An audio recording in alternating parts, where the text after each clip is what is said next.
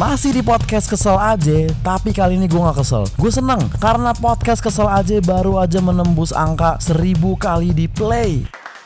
Gila, thank you banget loh. Mak makasih banget gue nggak nyangka bisa sampai 1000 play. Gue nggak tahu bahwa lu pada demen dengerin yang kayak gini gitu ya. Mungkin mungkin karena ya mungkin ya.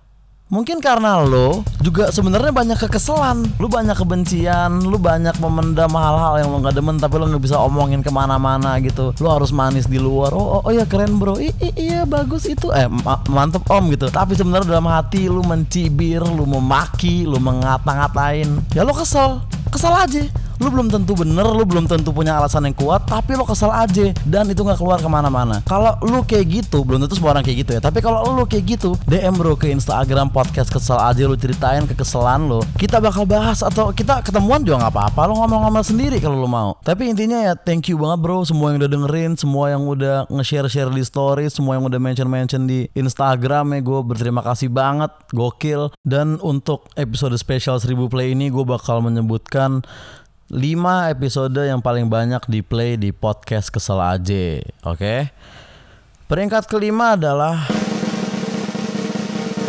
ending Game of Thrones. Lu pada gedek ya sama David Tenden. Ngeselin emang. Main ambil keputusan saya anaknya. Emang mereka mikirin perasaan orang yang nonton Game of Thrones dari tahun 2011.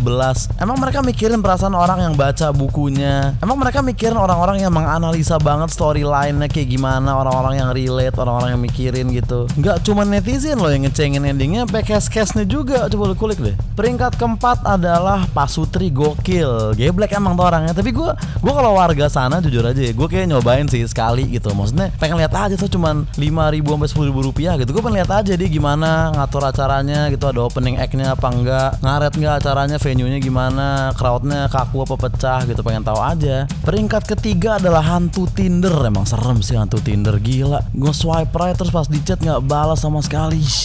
Ngeri banget. Pasti banyak banget yang ngalamin dan melakukan ini nih. Buat yang melakukan udah dong. Jangan. Lu bayangin ya Tinder tuh mulia loh. Katanya kalau kita bisa bikin satu pasangan menikah nikah kita pasti dapat istana di surga. Satu pasangan satu istana loh. Yang bikin Tinder udah punya perumahan istana di surga. Janganlah jadi hantu-hantu yang menggentayangi perumahan tersebut. Peringkat dua adalah nikah mah nikah aja. Tuh nih sadar lu pada yang udah nikah terus udah menasihatin orang nih. Teman-teman lu terganggu, teman-teman lu ngerasa lu sotoy, teman-teman lu tuh kangen sama lu yang dulu. Lu yang biasa aja, lu yang normal, lu yang obrolan bisa ke mana-mana. Lu nggak harus langsung berubah jadi kayak gitu kok setelah nikah nggak harus. Biasa aja tuh bisa gitu.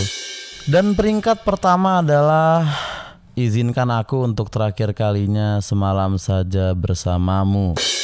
Ya, gua gua nggak tahu ya mana yang lu keselin ya. Apakah lu kesel sama tempat-tempat yang memutarkan lagu itu gitu atau lagu-lagu seperti kayak Don't Look Back in Anger gitu-gitu atau kayak Potret Salah gitu ya. Gua nggak tahu apakah lu kesel ke mereka atau ke orang-orang yang gue omongin di situ gitu yang buas yang bawaannya tuh hunting cewek mulu gitu. Tapi kalau lo kesel sama tempat-tempat live music yang bawain lagunya nggak apa-apa ya karena ya dan kalau lo kesel sama teman-teman yang kayak gitu juga ya nggak apa-apa. Toh ini kesel aja kita nggak bilang kita bener kita nggak bilang kita pinter kita nggak bilang kita lucu atau tepat atau aktual. Ini kayak kesel doang gitu. Jadi ya ya ya udahlah gitulah pokoknya. Kesel aja